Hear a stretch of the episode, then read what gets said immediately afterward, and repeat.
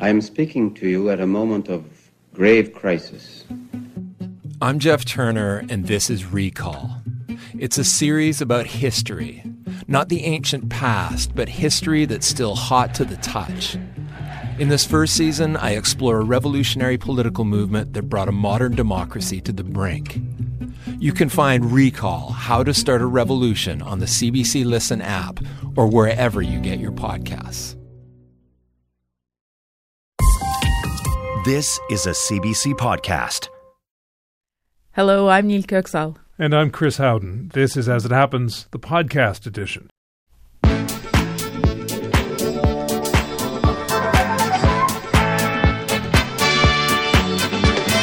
Tonight, Fighting words 700 days after Russia invaded Ukraine, a Ukrainian Nobel Peace Prize winner tells us the war should not end until everyone in her country is free.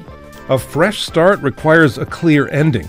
Two and a half years after their president was assassinated, Haitians are still waiting to see whether acting Prime Minister Ariel Henry will step down as he promised. Can't win for winning. A decorated Canadian athlete tells us financial compensation for Paralympians like her is long overdue. Olympians have been getting paid for years. Getting down and dirgy.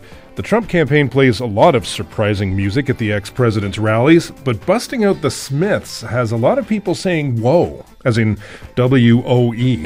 Forecast of characters. In high school, Lily Gladstone and her classmate were voted most likely to win an Oscar. Tonight, we'll ask that classmate what it's like to watch that prophecy begin to unfold. And uphill battle. A Toronto city councillor outlines his plan to make the city reverse its ban on tobogganing on dozens of hills. As it happens, the Wednesday edition, radio that is a bit concerned that is a slippery slope.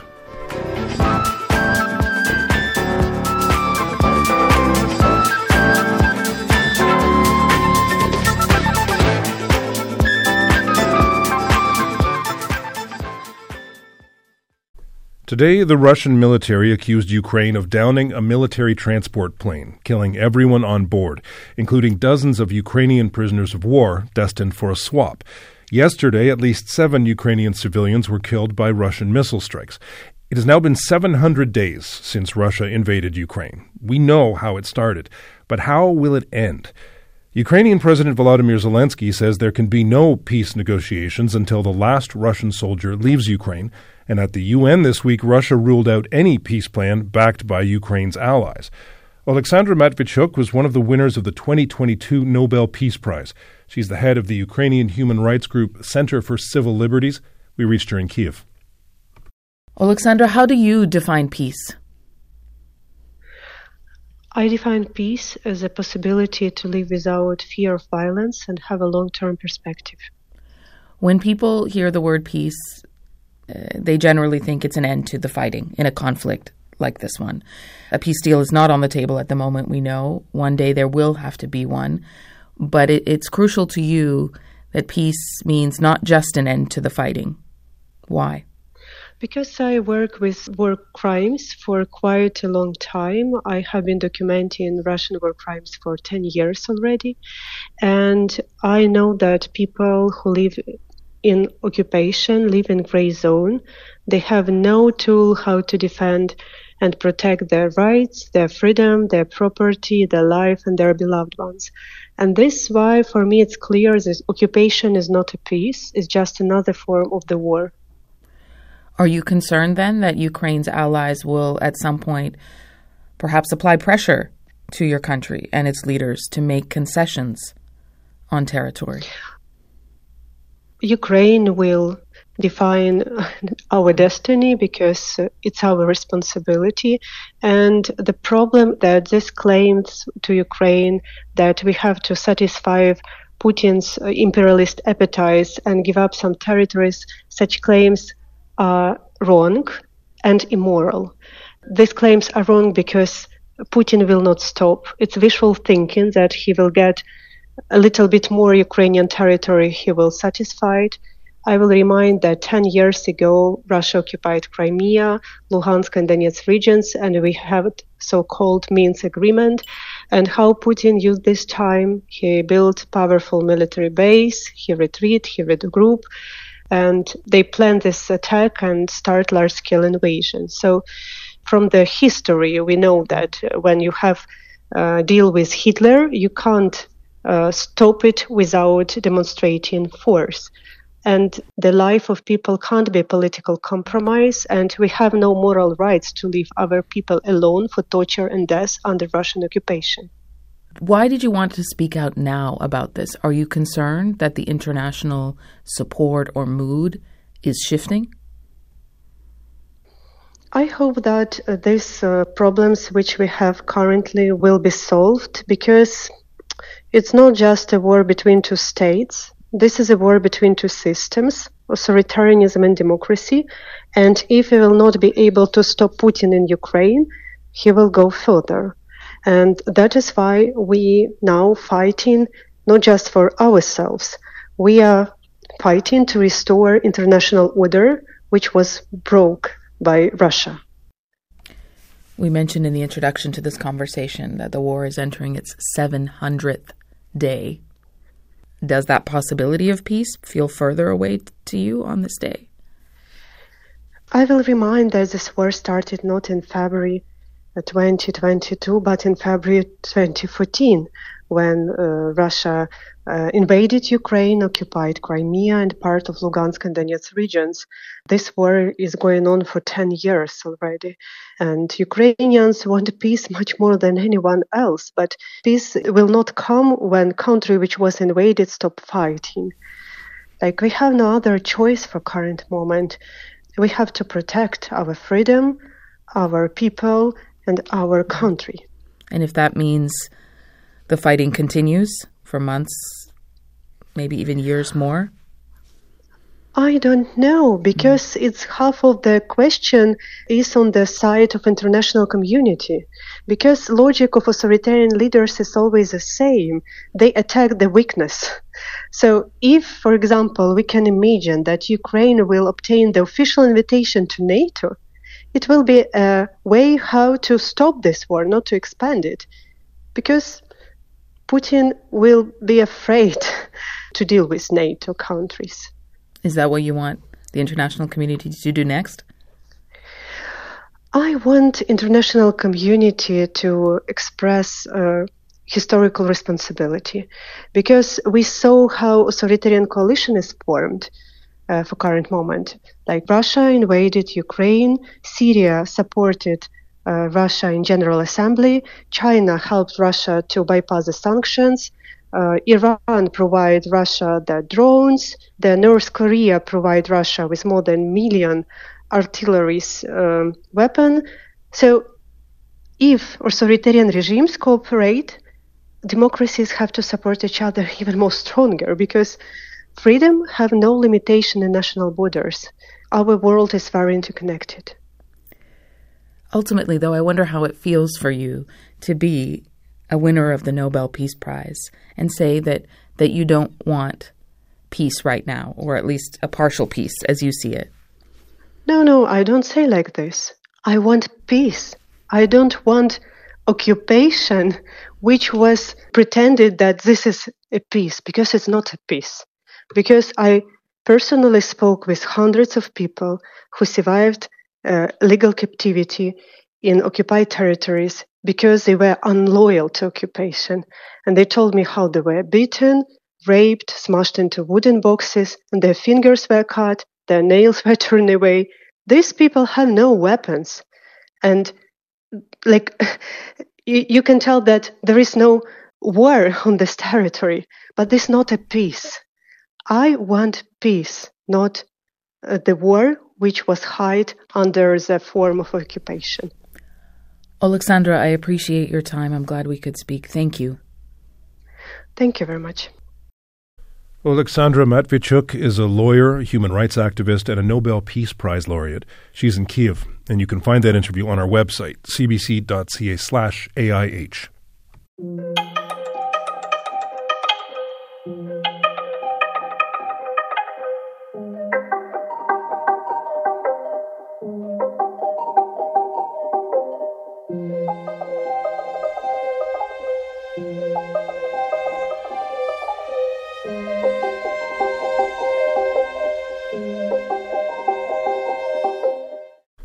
Aurélie Rivard is a decorated athlete. She's won five golds, three silvers, and two bronze medals competing for Canada as a Paralympian. That is obviously an astonishing success. And if she had won those medals as an Olympian, she would have been richly rewarded for it. But until today, Canada's Paralympic athletes have not been compensated for their successes on the world stage.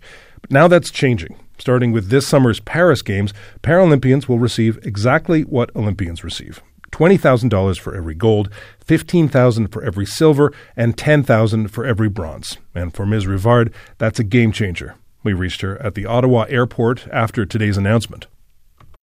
Aurélie, does this victory feel as good as winning all of those medals?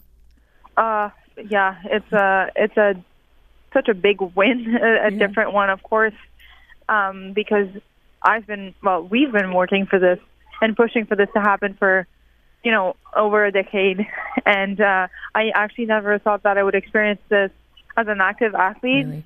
So uh, it just felt amazing to be able to be there and and you know experience the the event today in Ottawa. It's it's a day of celebration, certainly, and, and I can hear that joy in your voice.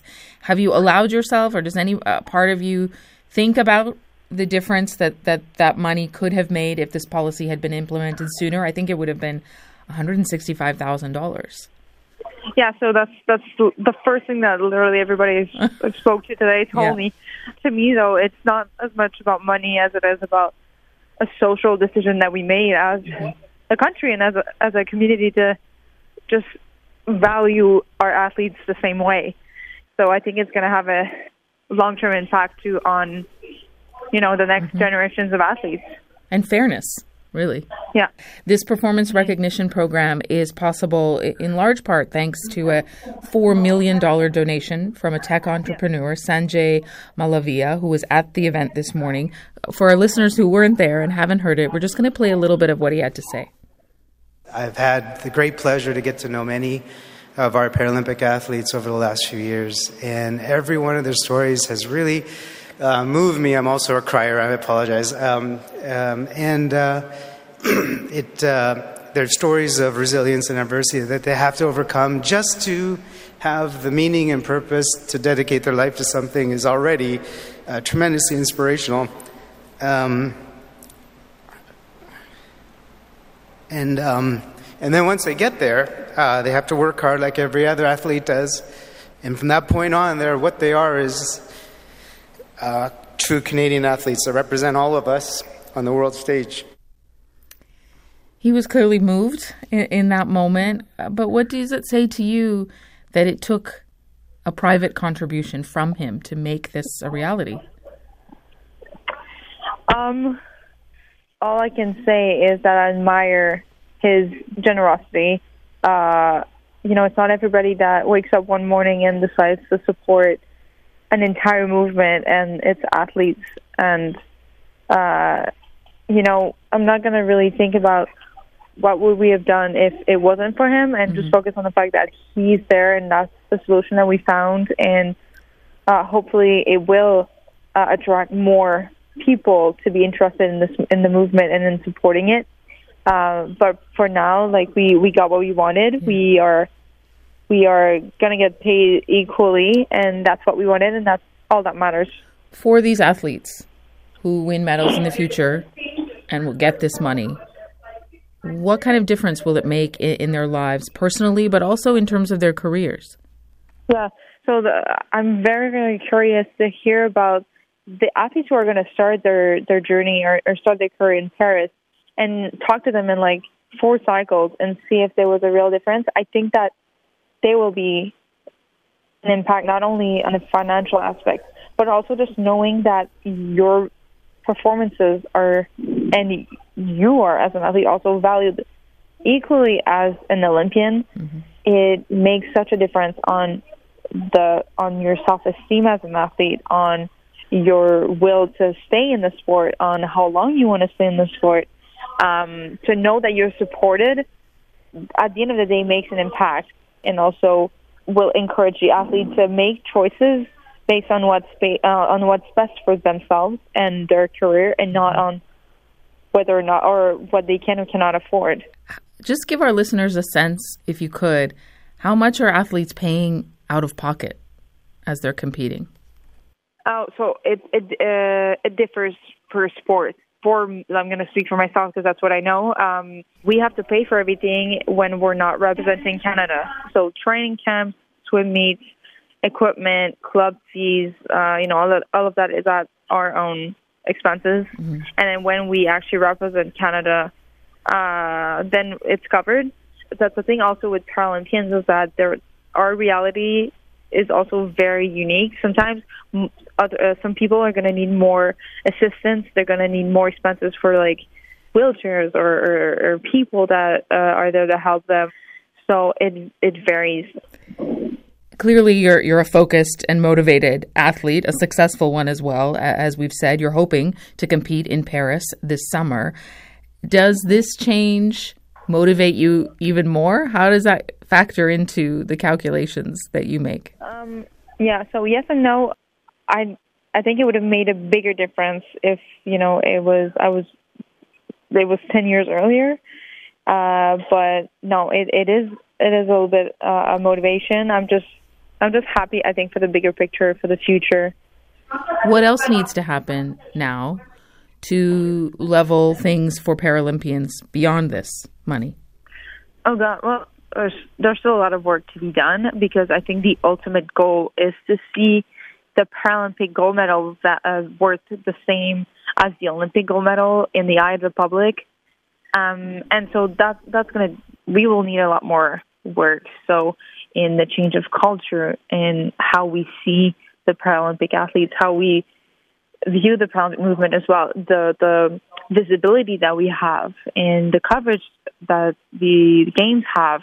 So um, you know, there's still there's still a lot of work to do, but I think today was like step one towards achieving this goal. Aurelie, I appreciate your time. Congratulations. Thank you very much. And safe travels. Thank you. Aurelie Rivard is a Paralympic swimmer and 10 time medalist who hopes to compete in Paris this summer. We reached her at the Ottawa airport.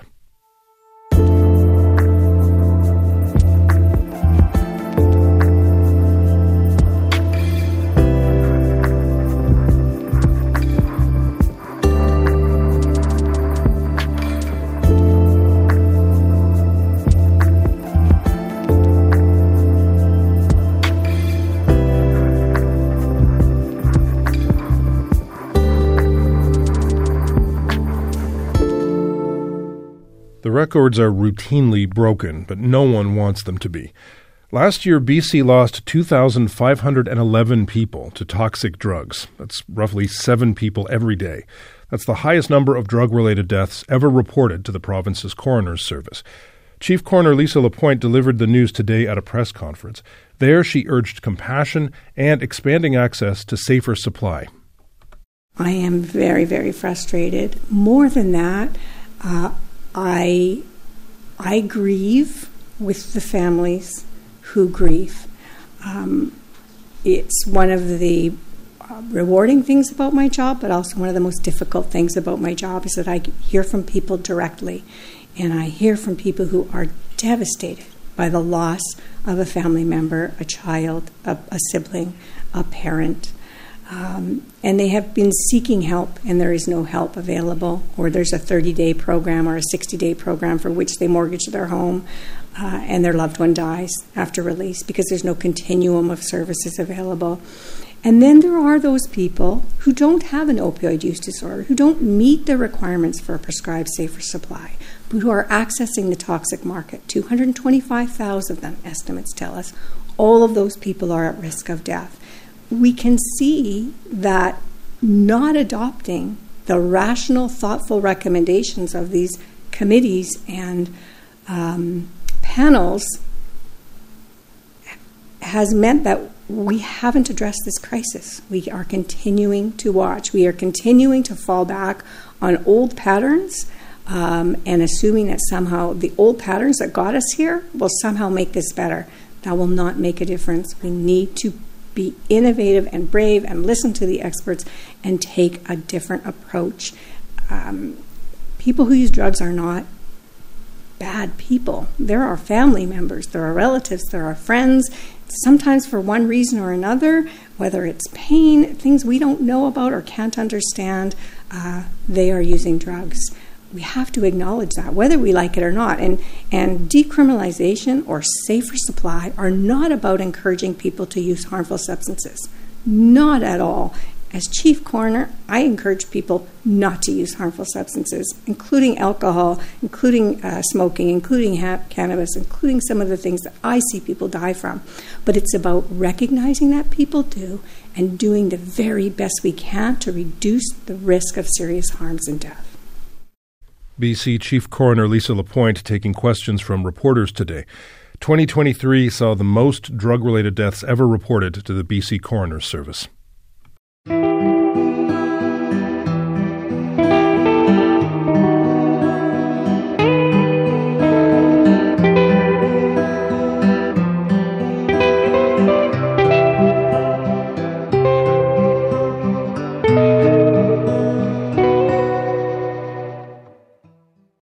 If you were to look at a copy of my high school yearbook, you would be amazed. Not by any embarrassing photos. I looked pretty much the same as I do now. Hair was somewhat bigger. But what I mean is, you would be amazed to see that I was voted most likely to become co host of a national radio show. And all these years later, six or seven years, I forget which, here I am on As It Happens, telling you lies about my yearbook. But Lily Gladstone's peers had her pegged. Yesterday, Ms. Gladstone was nominated for an Academy Award for her performance in Killers of the Flower Moon. And some 20 years prior, a photo in her high school yearbook deemed her and a classmate most likely to win an Oscar. Josh Ryder is that classmate. We reached him in Seattle. Josh, were these photos buried in, in the basement somewhere, or have you always had them close, knowing this moment would come? Uh, so I've always had them. Well, they were in our uh, high school yearbook. Yeah and yeah, I you know I think when Lily started getting Oscar buzz, that uh, one of our classmates must have uh, remembered as well and put it on the internet, and then the internet has found it and ran with it, and uh, here we are. You you are still in touch with Lily Gladstone. You're still friends, but if we go back to that period in your mm-hmm. lives, uh, were you in drama class together? Tell our listeners about that particular shot the photo was our senior high school uh, yearbook photo. So Lily and I had been in, I think, three theater productions, if memory serves me correctly. Yeah, we've managed to stay in touch a little bit over the years, and uh, a little bit more now that she's uh, getting all this recognition, yeah. and this this photo is getting some hype. It's it's a classic high school photo. Just the two you. I mean, she she looks kind of the same. You've changed over the years, but just that that energy of drama, drama yeah. class if I may, so I think our joke that I think didn't carry um, behind us there is uh, the American Gothic. So we are trying to recreate the carried, American Gothic. Yeah. But yeah, Lily is God. She hasn't aged a day, and I'm a I'm a cook, and I I got some city miles on me. I did know, not mean to imply pounds. you've aged by any means. It's just a photo that I think a lot of people can relate to. But what was it yeah. like on stage at that time with her in those productions? What were the shows you, you did together? Yeah, I mean, the one that stands out the most was Thornton Wilder's Our Town, and Lily got to portray Emily Webb, who is the protagonist. And you know, that's a a very kind of subtle play just about normal American life and finding the the richness and sweetness of just living. And I think Lily, you know, even at that age, at 16, really just sunk her teeth into it. Mm-hmm. I think Lily has a superpower of taking little still moments and subtlety and just speaking volumes for those things. And I think that role really, uh, yeah, was really great for her. And then I remember another role she played Raven in our senior musical, uh, The Robber Bridegroom, and that one was a little bit more silly. And yeah, I think I, I would love for people to know that about her is like you know she definitely uh, can tap into that silly playful energy when called upon and those are some of my fondest memories of her. Maybe there's an snl uh, hosting gig in her future. We shall see. But Ooh, first but first the yeah. oscars. When you heard that that she'd been nominated how did you react? You know i want to say i was surprised but i wasn't particularly surprised. You know, I think we've always known that Lily uh, is a really powerful and gifted storyteller. So I was over the moon for her You know, when she won the Golden Globes, like, man, that was such a cool moment. And like, Yeah. imagining her winning an Oscar, ooh, you know, I don't feel euphoria very much anymore. uh, but I definitely feel euphoric uh, thinking that she could go the distance. Oh, that's a beautiful thing. You mentioned the Golden Globes, and I know you guys have been in Yes. touch throughout award Yeah. season. How is she? How, what's your sense of how she's handling all of this? I'm really proud of the way that she's handling this. Like, I don't think that she's a very uh, ego driven person. She's super duper grounded.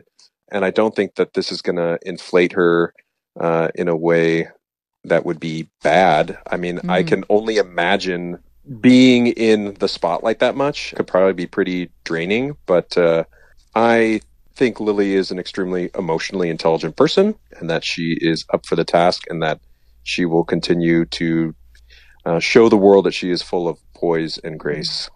She came to your restaurant uh, after She she, was recognized by the Seattle Film Critics Group for Yeah. a film Fancy Dance that she did. What was that dinner like? It was so cool. Uh, she came with her family. So our restaurant is called Betty Restaurant and Bar, Hmm. and her mom's name is Betty. So it was this lovely uh, little poetic moment. Um, you know, I've in seeing her films, I've got to see what she's been doing lately. So it was Yeah. really nice to return the favor and have her uh, come here and, and let her see, you know, what my life has been like. And then, uh, yeah, we got to go down to the theater and watch Fancy Dance, um, which is really spectacular. So if you have a chance, see Fancy Dance. It is great. Noted. We will. Uh, has this all of this, you know, revived your dream? Um, no, no, no. You know, I think here's here's Lily is is really classy, and I need to mimic her classiness. So, you know, this moment isn't about me. This moment is about Lily. Like Lily um, has shown extraordinary resilience, staying active in performing, and you know, I was, but it was not a good fit for me, and. Today I'm making ravioli, and I'm in a much better spot making ravioli. That's a beautiful thing. was- Yeah, it is a beautiful thing, and I think as wonderful it was to be recognized in that high school photo and to to get you know some of Mm-hmm. Lily's reflected glow. You know, I'm not the same person that I was 20 years ago, and uh, I think that's part of just growing up is finding out what works for you. As an outsider, we know what the Oscars will likely look like for Lily. What is that night going to be like for you and your other friends?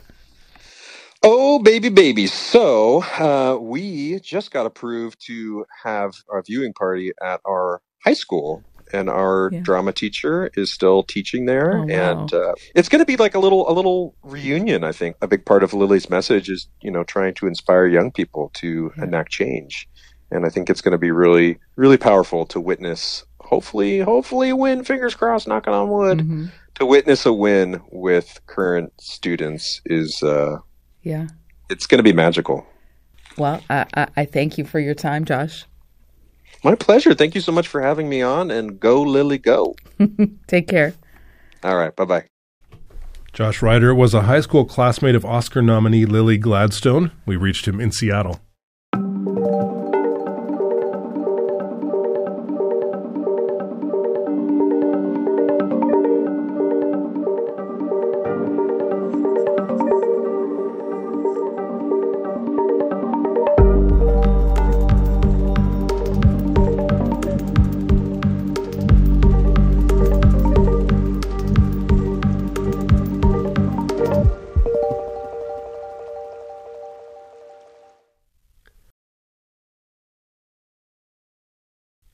It's hard to imagine that the situation in Haiti could have gotten worse, but it has. According to a new report by the UN, the number of homicides in Haiti has doubled, reaching almost 5,000 last year. One in 10 police stations have been attacked, and kidnapped. Hello, I'm Jess Milton. For 15 years, I produced The Vinyl Cafe with the late, great Stuart McLean.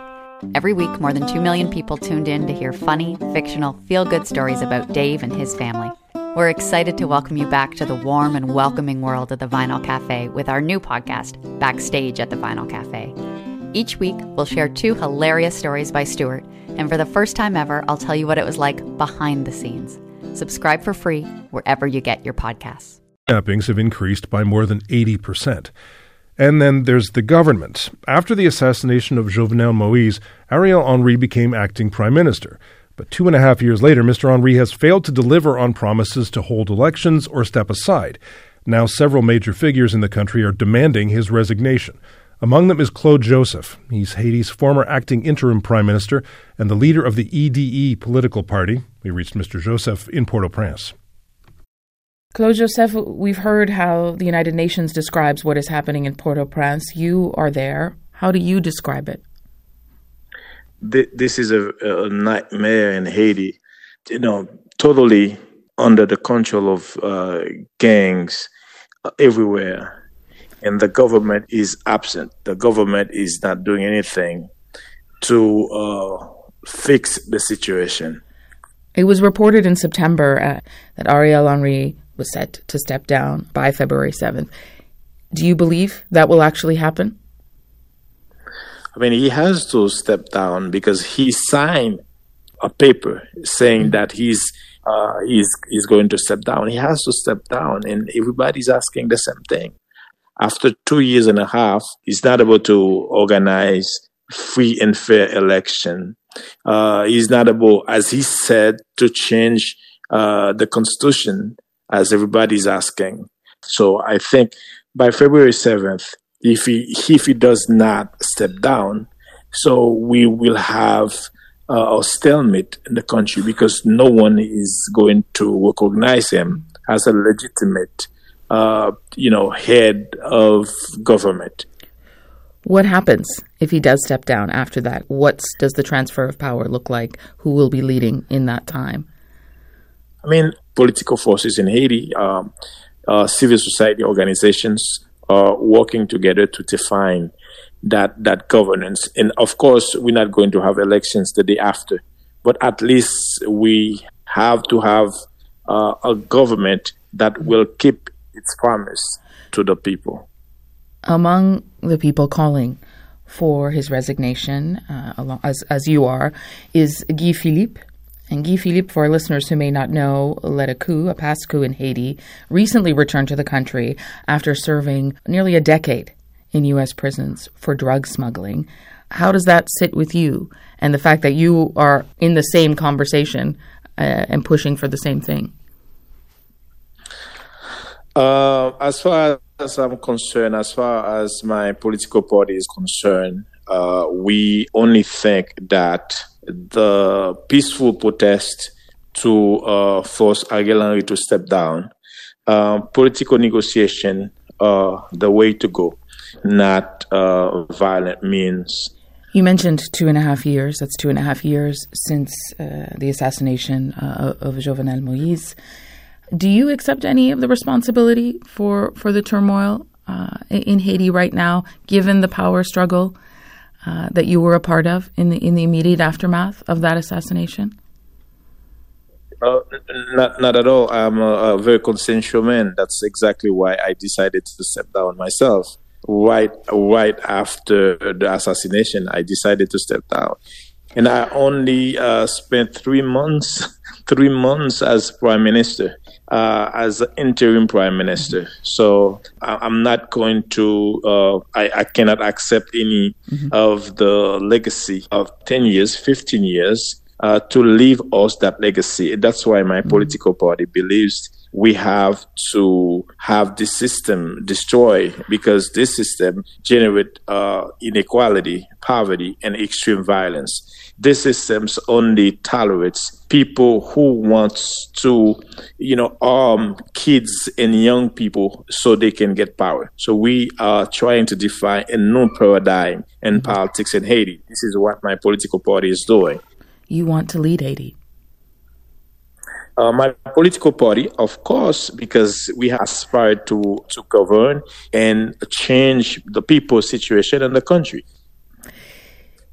Given everything that Haitians have, have been through over the years, and not just the last two and a half years, but particularly the recent violence and nightmare, as you you and others have described it, it will not be easy, I can only imagine, to get people to trust in government again at this point, any government. Earlier this month, a judge issued arrest warrants for dozens of high ranking officials accused of government corruption, including former presidents and prime ministers. How can Haitians even begin to trust anyone in power?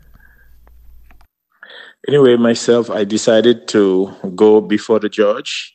I answer his questions, even though uh, I was not part of this uh, scandal. And I think we think in our political party, no one is above the law. However, there are people who think that the judge did not respect uh, the proper procedures. But one thing that anyone knows in Haiti, there's corruption. Mm-hmm. A proper battle or fight against corruption should be welcome and should be encouraged by anyone who was in power. Last year, uh, you of course know, and our audiences may remember, the UN Security Council approved the deployment of a multinational mission to support Haiti's police force. It would deploy a thousand officers, and Kenya's High Court is expected to rule on whether it can lead that mission as planned. So that's still in flux. But is that kind of help or, or support something you welcome? So we, we believe that only. Uh uh, a technical assistance to the Haitian National Police can help in this situation. We we know uh, too well the history of foreign intervention in Haiti. So what we need uh, today is uh, an anti uh, gang unit within the Haitian National Police that is well equipped, well paid, and well trained and uh, they, they can do the job if we have this unit in, in within the Haitian National Police. Uh, there is no will uh, to do this. There is no will, and and that's why I, I think uh, we do not welcome, and and I don't think it's a good idea. We're not optimistic about the job they're coming to do in Haiti. What would you like to see and hear from governments around the world? Canada, for example. Yeah, I really would like uh, them to uh, to be sincere in their approach, uh, as they are with Ukraine, for instance. We need money that can stay here, that can really help the Haitian National Police. They can help with the gang issue in Haiti. So we need that. And we need them not to pick winners. Uh, stop picking winners. Stop supporting uh, those who cannot deliver for Haitian people. Claude Joseph, I appreciate your time. Thank you. Thank you so much. Claude Joseph is Haiti's former acting interim prime minister and the leader of the EDE political party. We reached him in Port au Prince.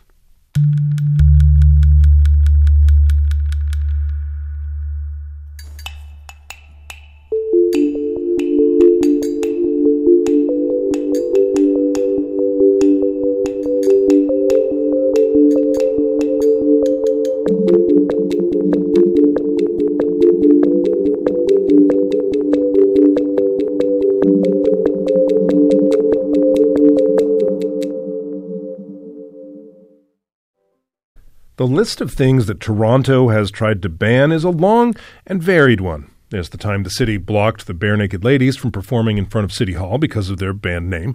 The time municipal authorities felt it was important to briefly ban street hockey a few years back. And last week, signs went up at 45 hills around the city forbidding tobogganing. City inspectors said hazards and obstructions made the hills unsafe and steered people to officially approved hills. Today, Councillor Brad Bradford shared a draft of a motion with our producers. He plans to introduce it next week. It calls for ending the ban on all 45 hills and replacing it with warnings that one sleds at one's own risk. We reached him in Toronto. Councillor Bradford, your motion will be put forward officially uh, early next month. Why, though, is a warning, in your view, enough and better than a ban? Well, the first thing that my motion intends to do is to lift the ban on tobogganing first and foremost, make sure that the kids can do the tobogganing, and uh, you know find some alternative language to address some of the liability or safety issues. There are steps both as parents uh, and the city that we can take to mitigate those risks. But the idea that we're going to just unilaterally ban tobogganing in 45 parks seem completely out of touch.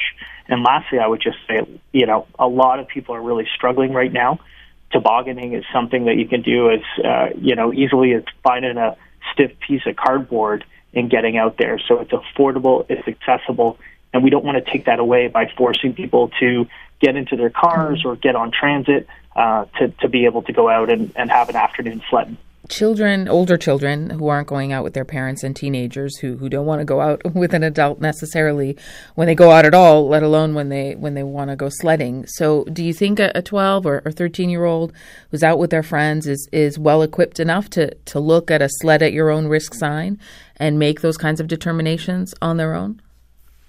Well, I can tell you they're not going to look at the sign when the sign's not there, anyways, and that's what's happening. Uh, the city is is so committed to this policy of banning tobogganing. They keep posting these signs, and and the neighborhood comes out and, and tears them down. You know, so I, I would ask, what good is a no tobogganing sign uh, if you know the community rejects it so much that they're not even there?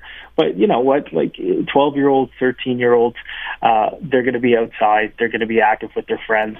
Um, I'm sure there's a conversation with the parents. That's how it was in my house. Hey, we're heading over to the hill, going to do some tobogganing, and those are conversations that you can have with your kids at the end of the day, the city needs to do what it can to mitigate the risk and try and create an environment that's as safe as possible.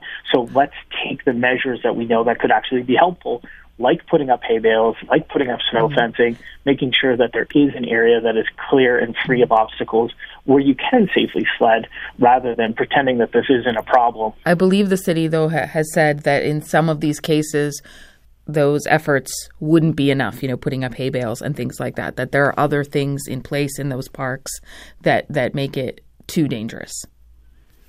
You know what? And that's their view and that's their opinion, but it really goes against generations and generations of well defined tobogganing that's taken place in these parks. This is a, uh, a Canadian city. Tobogganing is a you know quintessential experience for people growing up in this country, and Toronto pretends to be a city for families and this sends the exact wrong message. It's completely tone deaf to say that you can't go to a local park and toboggan on the hill that you've been doing for decades. There are um, always, you know, cases of injuries uh, and concern, not just in this city. The Canadian Hospitals Injury Reporting and Prevention Program, known as CHIRP, logged more than 3,000 sledding and tobogganing related injuries across Canada between 2016 and 2022. There were about 380 concussions as part of that list. So, do, do you feel confident that every single one of those those 45 hills the city deemed unsafe really should be reopened? I haven't been out and done a site inspection on all 45 hills. I've just, you know, mainly focused on one in my community. But I can tell you, when I look at the one in my community, there's probably 40 to 50 meter berth of wide open area for tobogganing where the majority of the activity, activity has taken place, again, for decades. And we've put up hay bales and we've put up snow fencing traditionally to manage some of those risks. So what that says to me is the city didn't do its homework. And I would suggest there's probably many other instances, and probably the vast majority of those hills. Um, the reason they were tobogganing hills is because the community had identified them as as great places to go sledding. So we delegate a lot of authority to staff to make these decisions, um, but that is about trust, and the trust has been broken in this instance because clearly you can see, and I can draw on my own experience from the hill in our community. Uh, this is not a hill that needed to be banned. This was something that nobody was asking for, and you can look at you know the different medical studies and this one that you're referencing from 2016. Mm-hmm.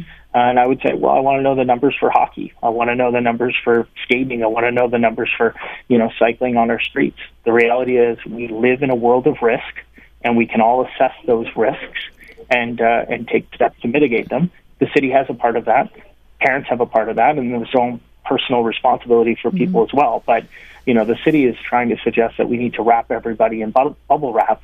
And uh, again, I think this is a huge waste of time and resources, money and effort for something that's not going to make a difference because people are out there tobogganing anyways, and something that nobody was asking for. And on that that issue of risk, but also uh, to to get back at something you were saying earlier that people are struggling uh, and that they need outlets. There's been certainly a lot of discussion about those elements of this since since the ban came into effect. Just today, the Toronto Star published an article quoting a child psychologist about the downsides of restricting risk in children's lives. Uh, what did you make of that piece and that, that idea that th- this kind of little bit of risk can actually be a good thing for children? You know what? I wouldn't draw too much, um, you know, experience from from tobogganing, but I would say it is a formative experience. I certainly have fond memories of that as a kid. Uh, you know, sometimes you got the wind knocked out of you and you learned. Uh, so there is something to be said for trial and error. Um, you know, there there's no failure. There's only learning. And again, if we if we as a city are trying to create this bubble wrap society where there is no opportunity to take risks, to step outside of your comfort zone, or to try something new, you know, you do worry about what that means for development uh, for all of us as people and and as our kids. At the end of the day, people have tobogganing been tobogganing in this country for hundreds of years. They've been doing it at these hills in the city for generations the city's heavy-handed response is tone deaf, out of touch, and uh, that's why when I go to council next week, I'm going to reverse this ban. Councillor Bradford, thank you. Thanks very much, Nil. We reached City Councillor Brad Bradford in Toronto.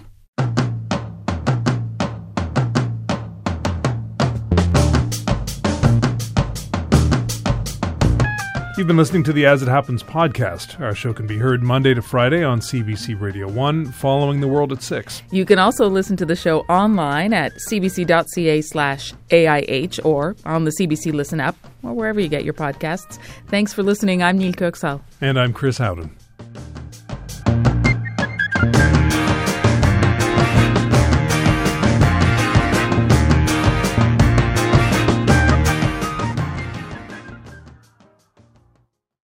For more CBC podcasts, go to cbc.ca slash podcasts.